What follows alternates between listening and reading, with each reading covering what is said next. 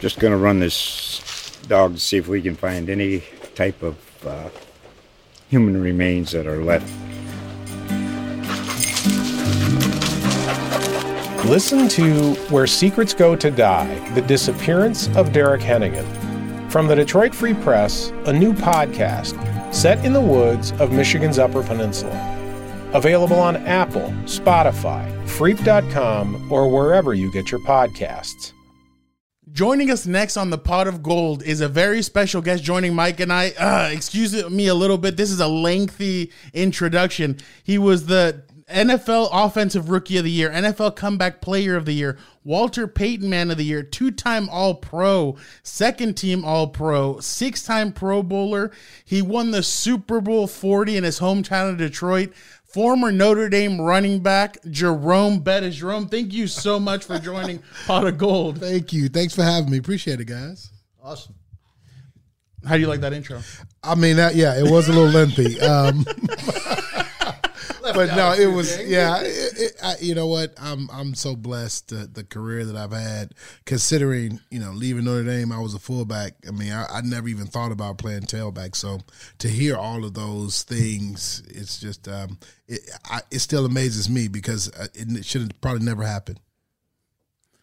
Jerome, uh, obviously you're back in town. You're back in school. You're going to be graduating soon as a as a mm-hmm. soon to be college graduate. How excited are you about that day? I am. I am so excited um, because you know, obviously, it's a culmination of years and years of of wanting to get it done and and you know having started something and and being able to now complete that task is is is a big uh, point of emphasis for me. And you know, having children now. I understand how important that that is. That you know, I, I set out something, I finish it, but also um, to be a uh, a college graduate. You know, I, I, want my children to understand how important that is, and I think they do understand the significance now that I've decided to come back after all these years when I didn't really have to uh, to come back and, and, actually finish the and complete the degree. So I think it's uh, it means a lot, and and you know, my mom, I, I promised her years ago, sitting in Coach Coach's uh, Coach Holtz's office, that I would come back and and graduate. So I, I owe that to her as well. So when you when when you talk about coming back 30 years later, what has been the biggest struggle for you uh, becoming a student once again? Well, it, two things. One is the technology. I mean, you know, everybody in my class they're on computers, and I am literally writing down information because I, I can't type and all. And so that the technology gap is is huge. Um, and then the other part is the the study habits. You know, uh, it's just so hard to sit down and open up the book and study as opposed to oh, let me see what's on on television mm-hmm. because I mean, my former life, that's what I, you know, you home, you, you know, once you make sure the kids are good and you got, you got some downtime, you just turn on TV and just kind of amuse yourself. Well, that just doesn't work in a college setting in terms of you've got responsibilities, you got readings, you got all these classwork to do. Uh, you just have to be a little bit more deliberate with, with your time, and that I struggle in that department. College students notorious for not getting enough rest. What, what are your sleep patterns like? And I get it. I get it because you find so many other things to do, and you say, "Oh man, I got to read. I got 15 pages to read, right? And so you got to read, you know, so you find yourself up to two, three in the morning. You're like, man, what was I thinking? I had all afternoon and I didn't take advantage of it. So um, that that is definitely me in a nutshell. So you came here to complete your, your business degree, right? Mm-hmm. And you are already an entrepreneur, uh-huh. successful, multiple businesses. What's something maybe in your discussions with the professors or some of these other brainiacs on campus that you already find yourself bringing into your business, your CEO world? Well, for me, it's it's a couple things. Like you know, I have a a, a foresight class that it, it teaches us to kind of look and project five, 10, 15 years out um, in a particular industry, looking at different trends, looking at how governmental issues, how environmental issues, societal issues, how all these things come into play in the in the business. So it just uh, it's just you know made me think broader uh, from a um, a business perspective, which is incredible. You know, to be able to open my eyes and not just see down the road uh, a mile, but you know, a couple miles away, and in a different city, in a different state, and and to look at it from a, a thirty thousand foot perspective as opposed to just wh- when I'm in it. Jerome, you're in a you're you're obviously with the new generation of of uh, the working class that's coming up Mm-hmm. with all these kids 19 20 year olds do you kind of pick their brains a little bit and maybe try and and see what this new generation kind of has to offer and and kind of what their vision is for for the future in a sense Well, not necessarily picking their brains as much as as, as being engrossed in the, in the process with them. You know, listening to how they uh, think. Uh, have, I have a business ethics class, right? And so you get different perspectives on how they view ethics, how they view these different circumstances, different situations. So you just learn more just by being in the environment with them and seeing how they do things, what they say, and, and how they look at certain issues. So it's been um, very enlightening to say the least. was it hard for the bus to come in day one and not be recognized It, it- I, I was trying to, but uh, my my professor didn't allow that to happen. That was the um, that was the hard part. They um, they were very uh, uh, the professors. You know, it's so funny. I, I, I was just trying to kind of keep my head down and tucked away, and and the first day of class, hey, uh, tell me about you know, tell me your name, tell me you know your um, your class, and and and tell me something about yourself. And it's like, oh man. what, what did you say for that what did you say for So- something about yourself So I was uh, the first, the first. I think the one of the first times I said, you know, I'm uh, you know, Jerome Bettis from Detroit. I'm a senior, and then I think I said something about I'm, I'm returning back after 27 years or something, um, and uh, returning to get my degree. You know, and then it's kind of like a you could hear a, a pin drop. It was like, huh? And so. Uh, and then I, I, I then I said, you know, I retired, had NFL career, retired, and coming back to finish my degree. And so then it was like, okay, um, a- and then the next class had to do it. The next class, I was just like, oh, you got to be kidding me. I was just trying to sit in the front, just kind of get out of the way in the corner, and just kind of take care of business. But uh, none of the professors allowed me to do that.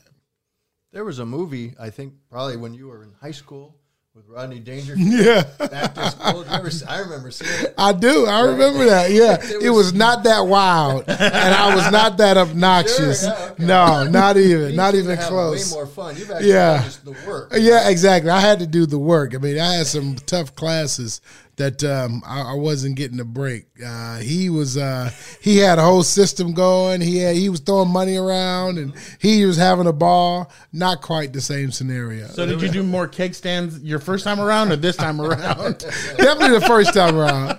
This time around, it was just kind of like you know what, I'm I'm going to stay away.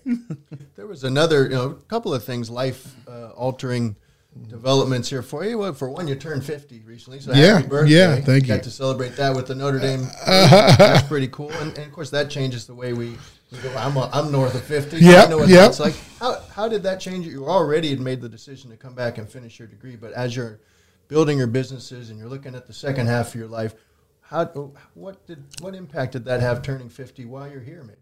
Well, it it it made me, you know, obviously you look at your mortality and you look at, hey, you know, I'm I'm on the other side. I'm on the back nine of uh of my life. Says the And, man who yeah. got a 78 at Augusta National, right? So it's like you know I'm I'm making a turn and and now that now it's time for me to you know look at um, life in a different way. And so it just just made me look at everything, uh, put in perspective, and appreciate um, the moment more. And so I got a chance to really appreciate this time around.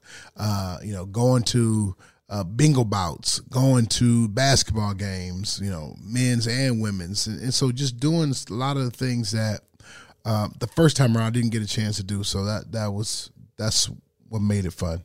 And then uh, more recently, just about 11 days ago, you lost one of your great mentors, your Yeah. your high school coach, the Hall of Famer Robert Bob Dozier. And um, what impact has that already had in terms on? Obviously, there's no way to say enough Yeah. about what that man meant to you. But did he, you know, in some ways, literally save your life when you were in high school? From looking back at some of the old comments. Yeah, yeah, he was um, he was very instrumental in everything that uh, happened uh, in my high school days. Obviously, you know, I was you know all over the place, going off the wrong path, and and but was a really good athlete, and he recognized that.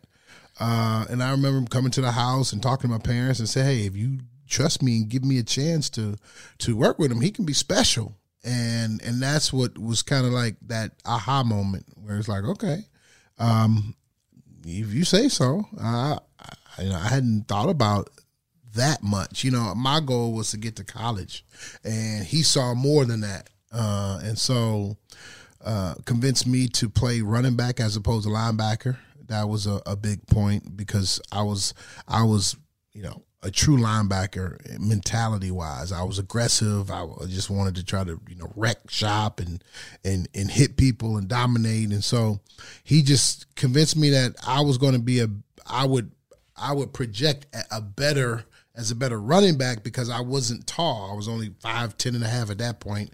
And he knew that my dad was was only five, ten and a half. So he knew I wasn't going to be much taller than that. And so he said, Hey, you're going to be a prototypical fullback, but you'll be an undersized linebacker. And those things kind of rang true. And as I started and going to my recruiting uh, trips and, and that process, I, I kind of let let all the teams know that I wanted to to play uh, fullback as opposed to linebacker.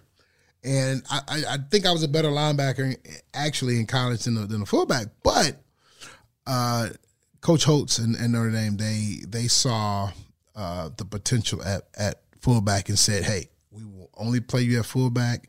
We think you can be uh, special, and and the rest is history. Coach Coach Dozier I've seen there. You said he had he had like five or six daughters, so they would kind of report back to him what was going on. But well, not daughters, but but but he had five or six oh, girls oh, oh, uh, in in the school that that kind of um, they would yeah report back yeah, yeah.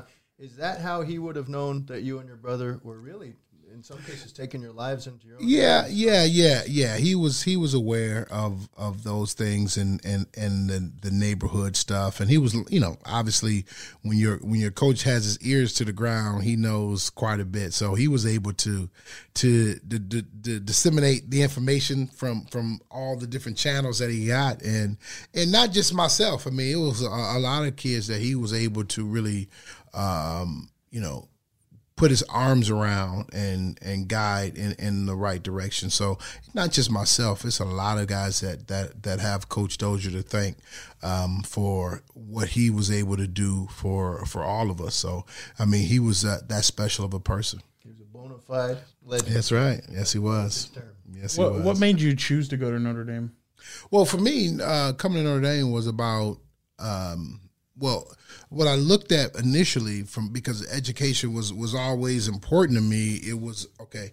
Once I have determined the schools that from an educational standpoint I can I will I can go to, then I'll look at the football side. So the the one school I wanted to go to more than any other school was Oklahoma um, because Oklahoma they ran they had that wishbone and the fullback and they had a guy when I was coming up I was why that I watched his name was Kenyon Rasheed he was a fullback and he was just like just pounding.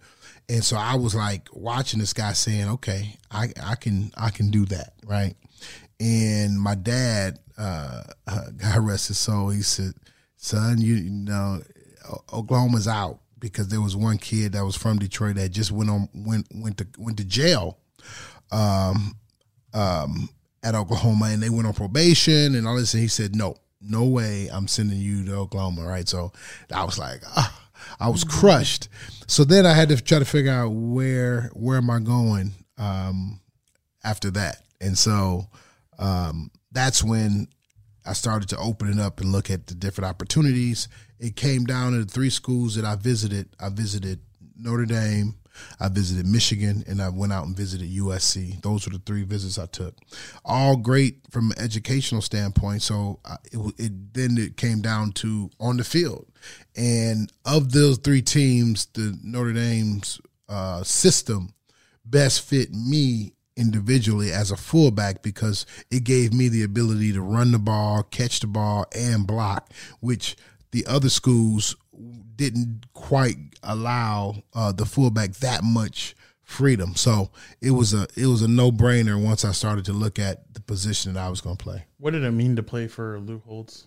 Oh, he was he was he was incredible. He is he has been a rock um, in terms of of my career and how I was able to transition from college to the NFL. He kind of taught me the work ethic and, and, what I needed to be uh, to be great um, every day, not just in football. And so coach coach was great because he taught he taught life lessons, not necessarily football lessons.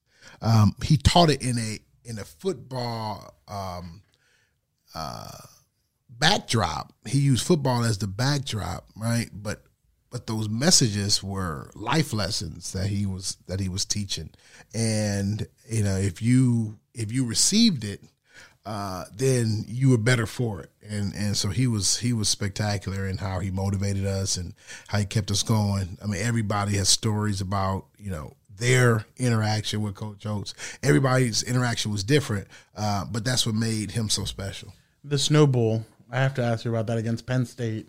When you guys get down to fourth down and and yeah, what what's what's going through your mind when that it's fourth down? You guys are facing basically do or die. Yeah, it, and it, they call your number. Yeah, it was like okay, we got to make it happen. And and and, and you get in that moment and you don't worry about you don't worry about catching the ball, doing this. You just know that hey, this is the play. It's gonna it's gonna work, right? It's like, yeah, that's it.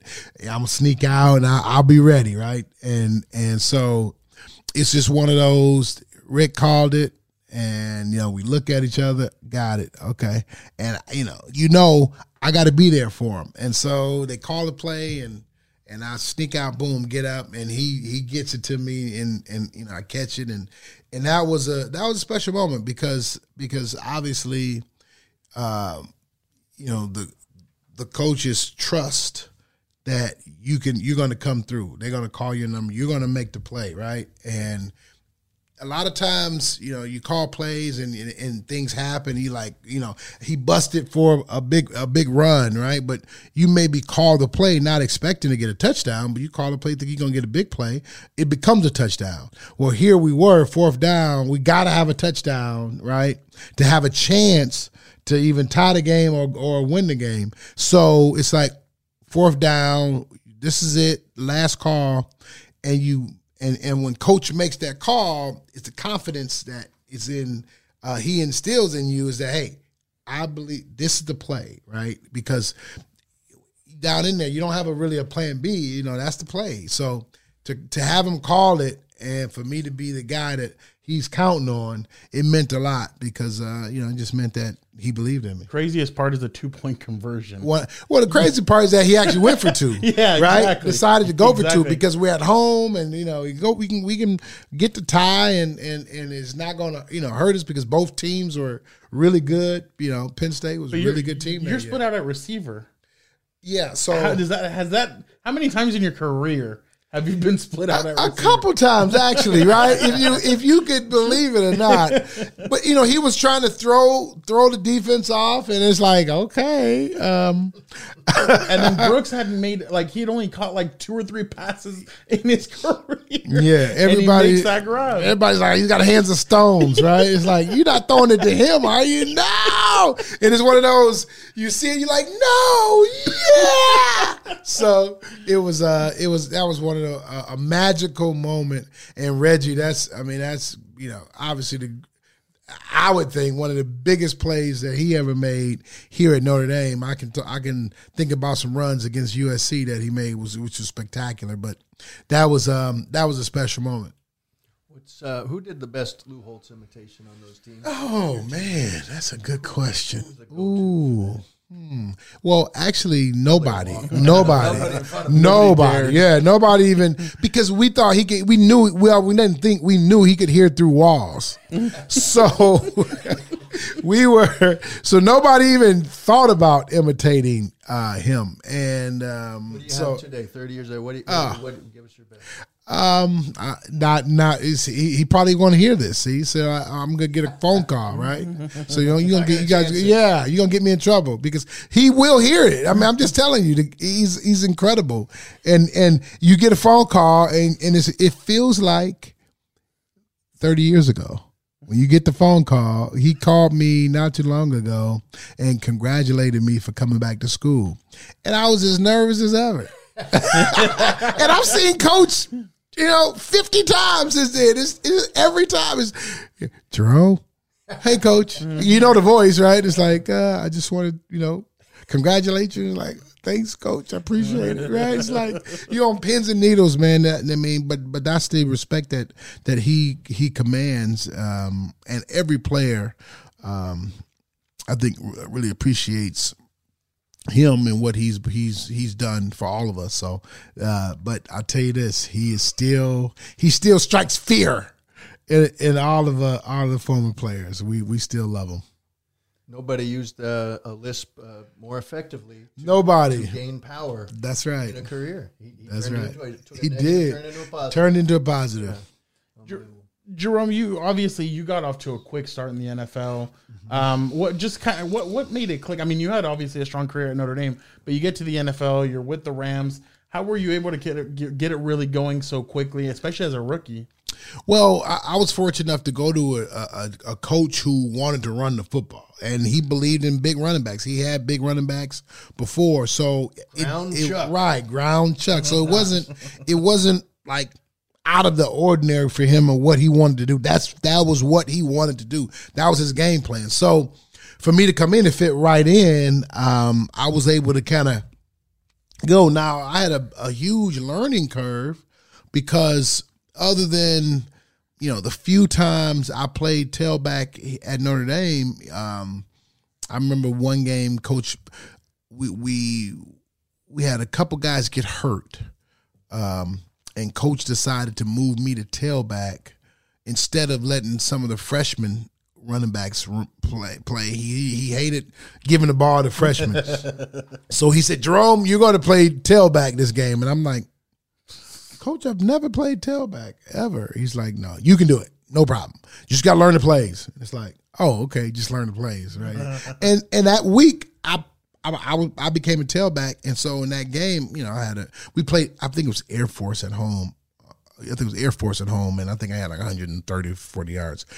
And then after that, he saw I could play it.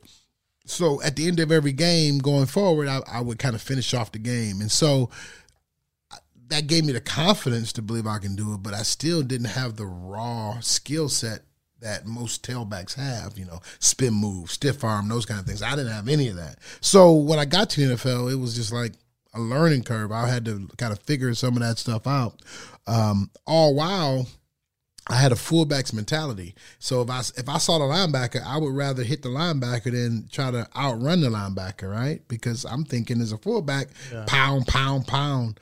Um, so I had to change my whole mentality in terms of get the most yards for the team, not eh, not try to punish the guy as much as you can, you know. So it, it was a whole different mindset. So I had to learn that. That was the, probably bigger than anything else physically. It was learning how to make people miss and learning how to, you know, uh, spin off of somebody or bounce off of somebody and keep your balance and, and all those things that tailbacks learn as kids coming up. Those are things that I had to learn kind of on the field. Rich Brooks comes in, and you guys kind of don't see eye to eye on on your future with the Rams, and you decide to uh, you get traded. Why Pittsburgh? Well, it, it, it came down. You know, um, the Rams gave me the ability to, to go seek a trade, and it came down to two teams who, who were really interested, and it was the at the time the Houston Oilers and it was the Pittsburgh Steelers. Both teams were really interested, um, and then it just really came down to the Steelers had just lost in the Super Bowl, um, and so they were you know Super Bowl caliber team, uh, and they also had a history of big running backs. Um, so I just thought I just knew that that was the perfect place for me. Now, now although Houston had his history running backs, I just thought Pittsburgh because they just came off of of a um, championship run and they lost in the Super Bowl that they were the better football team in terms of giving me the opportunity. And I and I, I think I was right um, because of the career how it how it turned out. But I will say, I think it would have been fairly similar because the player that the Houston Oilers took uh, was Eddie George in the draft that year. So it was either going to be me or Eddie going to either one of those teams. So I think I like to think it would have it would have been it would have been successful though because Eddie had an incredible career in Tennessee. So 2005, Big Ben's a rookie. You guys are 15 and one. Um, you guys go 15 and one. You had considered retiring, and uh, after everything that happens, you guys get bounced out in the playoffs and everything.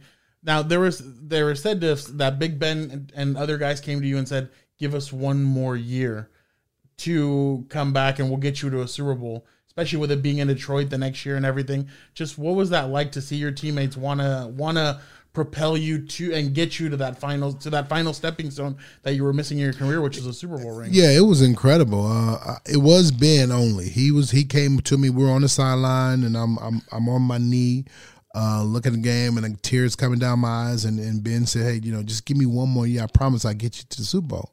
And you know, you hear he's a rookie. You're like, okay, whatever. Uh, and so you just think it's in the moment.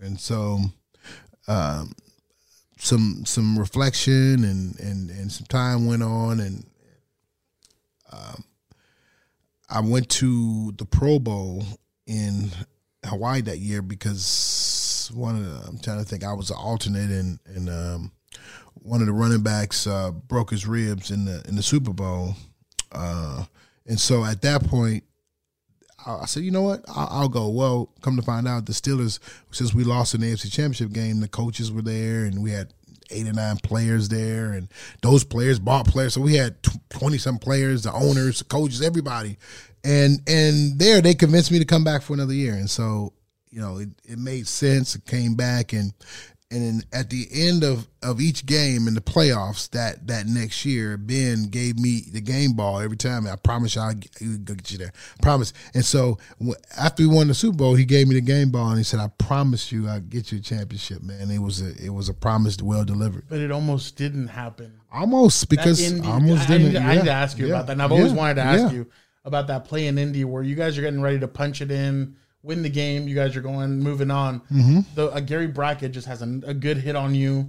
Uh, the ball pops out, and then obviously Big Ben's able to make the big tackle. But what, what was going through your mind during that whole sequence of you fumble the football and everything, and everything leading up to Vanderjagt missing that field goal? So clearly, you you you remember it very, oh, very yeah. oh, vividly. Yeah. It sounds to me that you were an Indianapolis Colts fan. No, no, um, no, no, I know we're in Indiana. I know we're in Indiana. I'm from San Diego. I, am just joking. I'm just joking. I'm, just I've always been a huge. I'm joking. Fan. I'm just joking. No, I know. I'm joking. I know. I'm joking. I've always been. But it like, just sounded so clear in my memory because I tried to block it out of my memory and I forgot all those moments. But it's a beautiful. you brought them all back. Thing though, if you think about it, no, no, it's not. It's nostalgia. No, it's something. It made the story even better. No, it it's, made it stink. no. I, I, fumbled. That's oh no. I, I, understand, I understand what you're saying. It's yeah, nostalgia. Yeah, yeah. It sounds good, but as a football player, it stinks I because I, I fumble. I was like I can't believe it. So I'm always reminded that I fumbles. Like no, that moment. Ah, if I could erase that moment, I would love to, and just we just win. Right, just, we just. Gotcha. But but no, you're right. It it, it did. When it, you saw the movie, it bring the moment. incredible. Kurt Absolutely. Warner got one. You're right. You're right. You're right. And so it's just one of those. It's one of those moments where you're like, oh, you know, obviously you you you know you hate that moment because you fumble, but you know obviously the play that ensued, Ben making a big tackle and all that happened. But, you know, in that moment, you know, I'm just thinking, hey, I'm going to get this touchdown. We're going to ice the game away. It's the end of it. And, you know, you get down there on the one yard line and boop, you know, it pops up and it's like so everything is slow something? motion. Uh, ben, oh yeah, he's always going to be on my Christmas list for that. So it's like, you know, a special, special um, bond because he was able to kind of just make it happen for me, which was really special. What I was amazed by in, in doing the research on that one, that that's known as the heart attack fumble. Uh, yeah, yeah, the, the yeah. Super fan Terry did. O'Neill sitting in the bar watching the game, and he was so shocked that that happened. The poor man had a heart attack. Sure Obviously, did. He survived it. Yeah. Did you ever yeah. meet? Terry? I did. I did. I I, I, I did a TV show. He, he, was doing well. Yeah. Uh, got a chance to meet him. I couldn't believe it. Yeah. Well, no. I mean, shit it was dangerous. Yeah. right? I almost that's died. Right, Yeah. right, exactly. It's see he was like, all right, but that- but he was okay, and and hopefully that it, you know, you find find something that help prevents something bigger from happening later. So hopefully that was the um, that was the blessing in disguise. kind of the football point of that is, in looking back, you know, early in your career, the first five seasons, 26 fumbles were, were, were credited to you, but then you seem to fix it because the rest of your career, only 15 total fumbles. And, and you know, guys get a reputation as a fumbler or whatever. You're always a tough guy. You were certainly looking for contact. That had to be part of it. The play was never really over. They were ripping it out.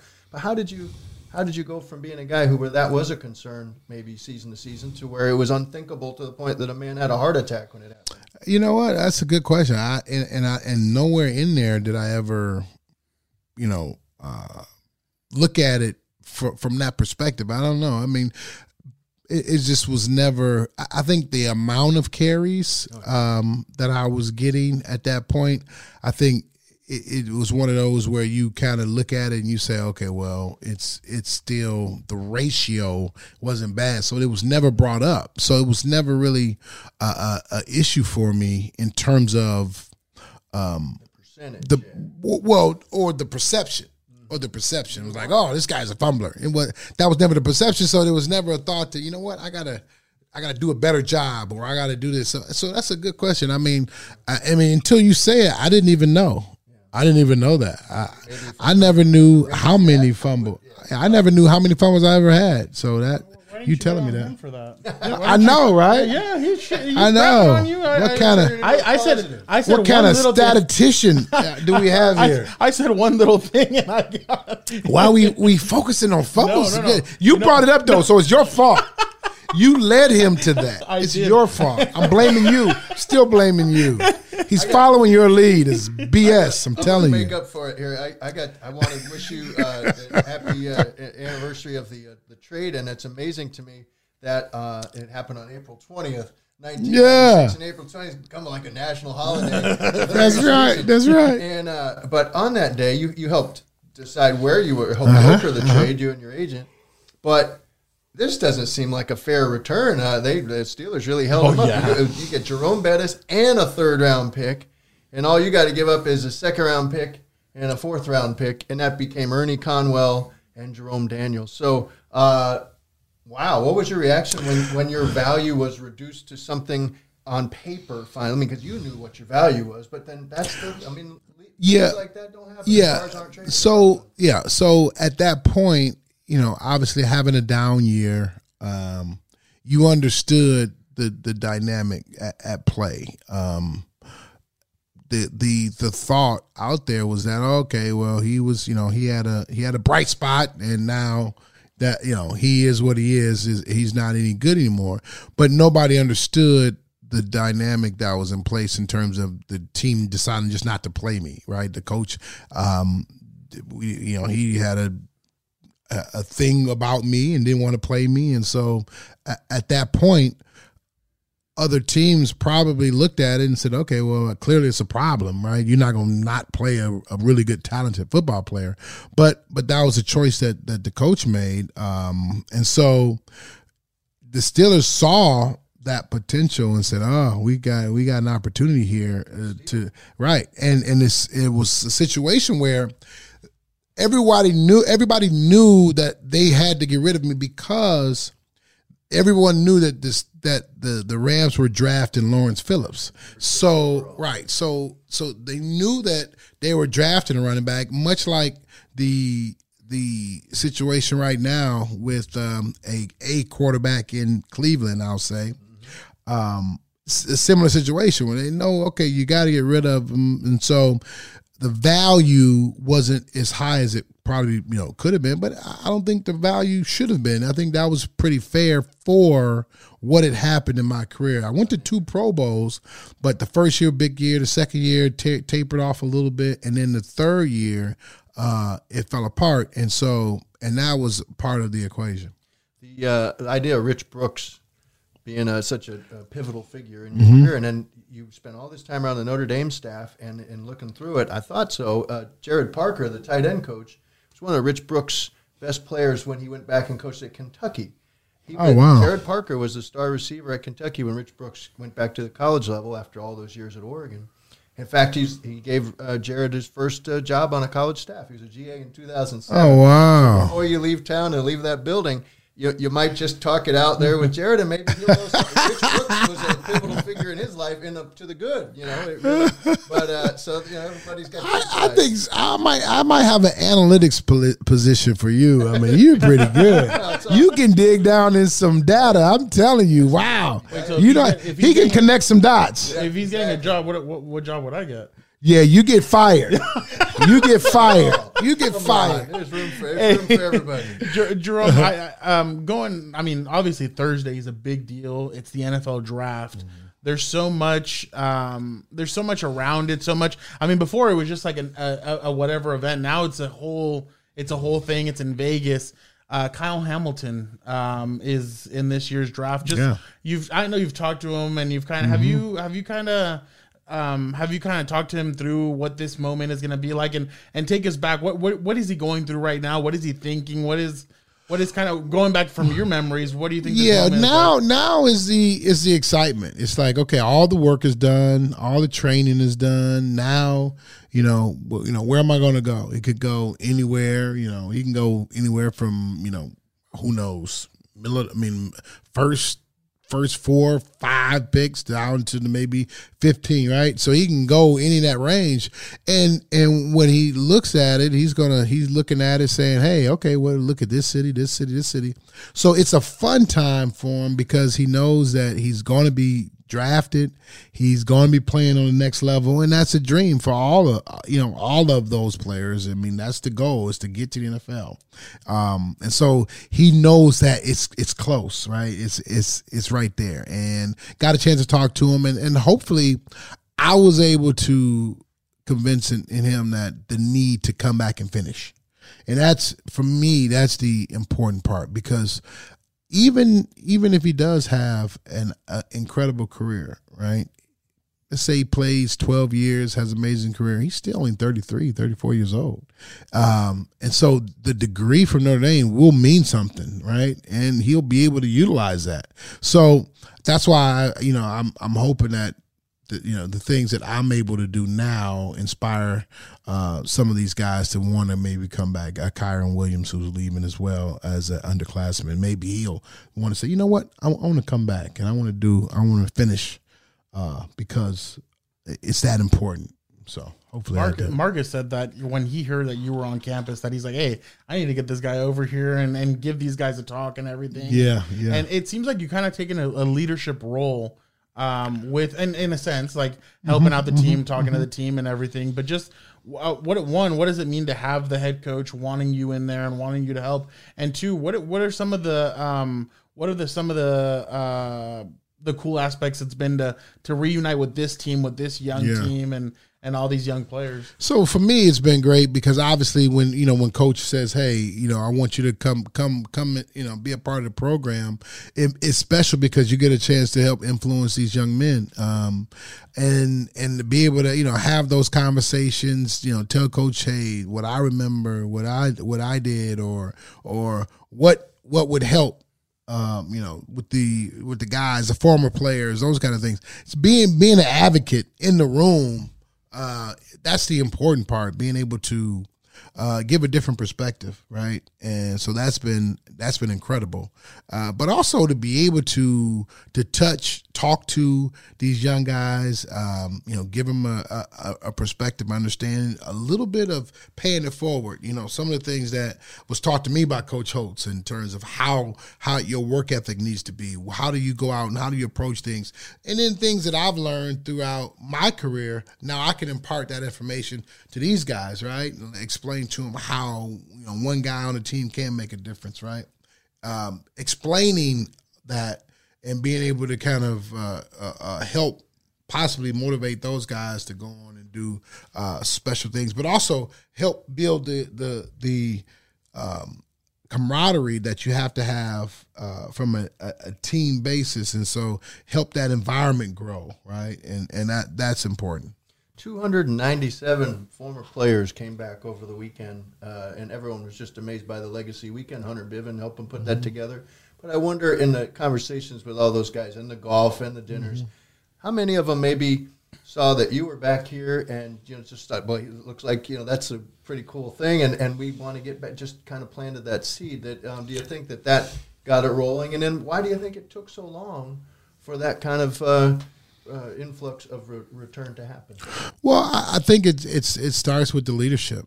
I mean, you see Coach Freeman wanting to reconnect with the with the former players, understanding that it's important uh, to re, to kind of you know reactivate uh, those guys, right? Um, and, and so I think it is it's an incredible thing.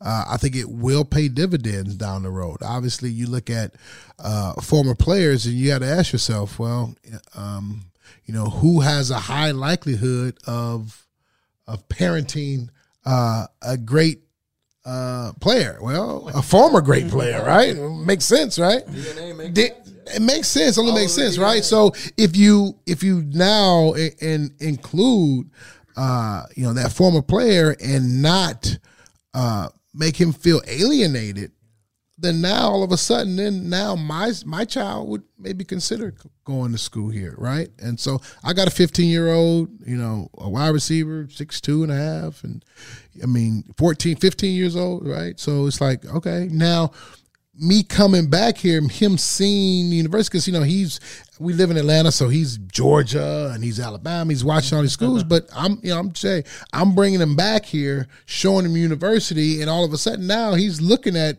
Notre Dame, saying, "Oh man, Notre Dame's pretty cool."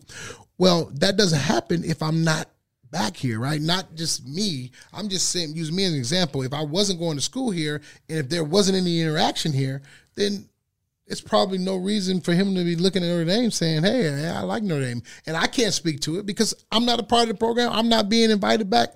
They're not doing anything in terms of just keeping me activated. So why would I suggest to him to come to my or alma mater who does not reach out to me, right? Did not even acknowledge me. So I think that was a great thing that they did, uh, and it's going to pay dividends down the road, and and it's going to keep um, that that Notre Dame tradition of of players, great players, and and throughout all these different decades, it brings them all together, and we're all family. four for forty really Yeah, takes on a it full does. there.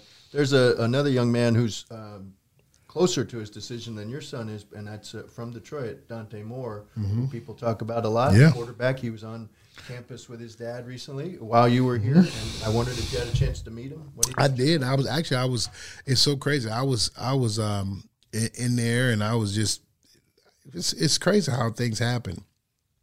So I come in there, and I am um going into because I've been working out over at the facility. So I come in. I'm in the um in the um.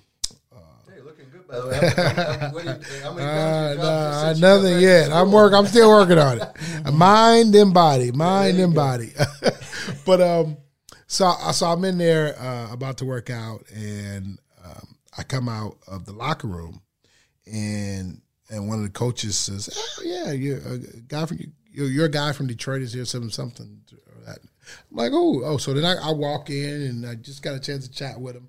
I didn't didn't talk long, but just got a chance to say hello and, and how you doing and and and me and his dad really kind of hit it off because obviously closer to the same age and and and and talking about Detroit back in the day. Um, so that was that was good. But yeah, he is uh, from what I understand a special player and and could could really change the landscape um, if uh, if we can get him to uh, come Notre Dame. And we're in the era of NIL and, and other guys out Yeah. there. You know, it, it.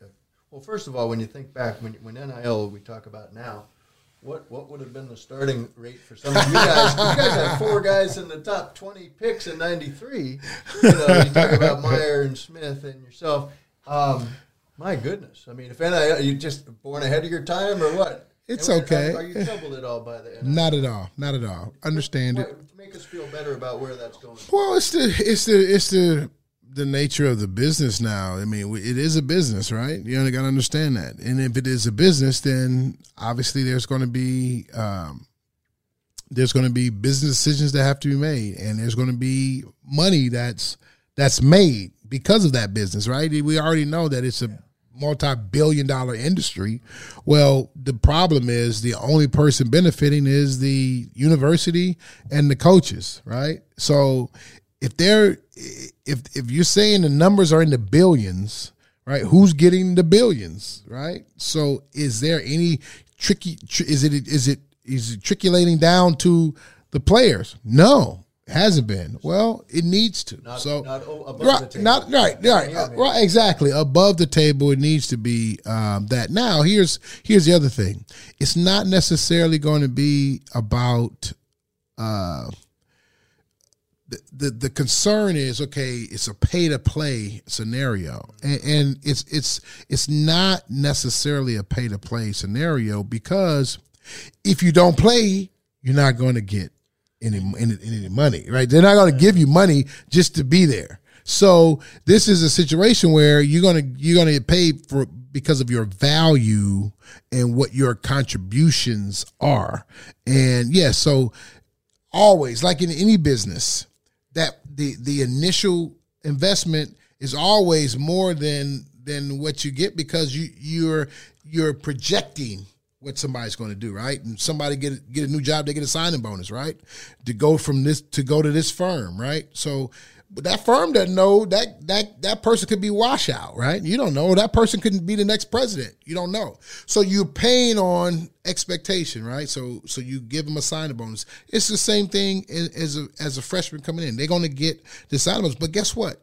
If in year two, if they don't produce, guess what? They're not getting that that that same number. So it's not it's not people see, oh, this guy's gonna get you know eight million dollars. No, the, first year that that deal is gonna be the what what we're projecting. That next year is gonna be what you do. Better not go spend it all. That's right, and it's what you Yeah. do because you understand and that that can go away, and, and people don't people see the numbers, they don't understand the fine print, they don't understand the, the contract itself, right? It's not a one hundred percent guarantee if just if I'm here, this is what I get. That's not the case. You saw the one kid who left Ohio State, went to Texas, he had a million dollar NIL deal in Ohio State. That didn't follow him. He didn't get that money because he didn't play. So so it's it's it's it's not what people think it is. You hear the big numbers and you say, "Wow, this is," but it, it's it's like anything else. It's it's performance based.